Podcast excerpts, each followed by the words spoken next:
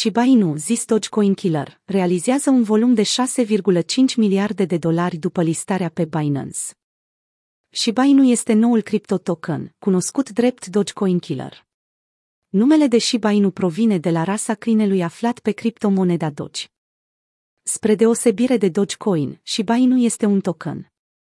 Diferența majoră dintre cele două constă în faptul că Doge este o criptomonedă, iar SHIB este un token.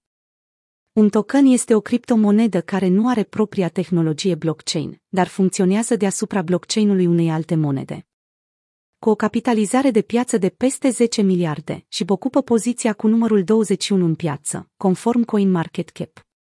După listarea de pe Binance, acolo unde tokenul ocupă primul loc în topul căutărilor populare, volumul de tranzacționare din ultimele 24 de ore este situat la 6,5 miliarde, și a avut parte de o creștere spectaculoasă, peste 4694%,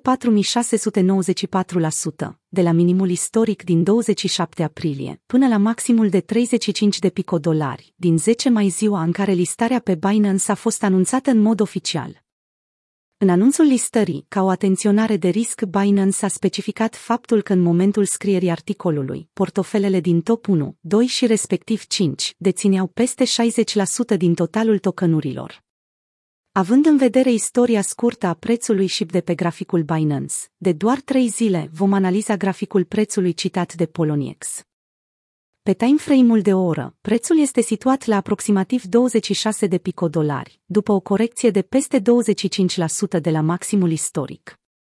Pe parcursul zilei de azi, suportul de la 25 de picodolari a fost pierdut atunci când lumânarea a închis sub acest nivel.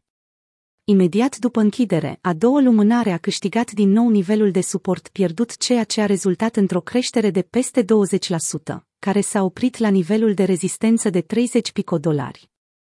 O închidere sub nivelul suport de 25 de picodolari ar putea rezulta într-o scădere până la nivelul de suport de la 18 picodolari. În schimb, depășirea rezistenței de la 30 de picodolari ar putea rezulta în stabilirea unui nou maxim istoric.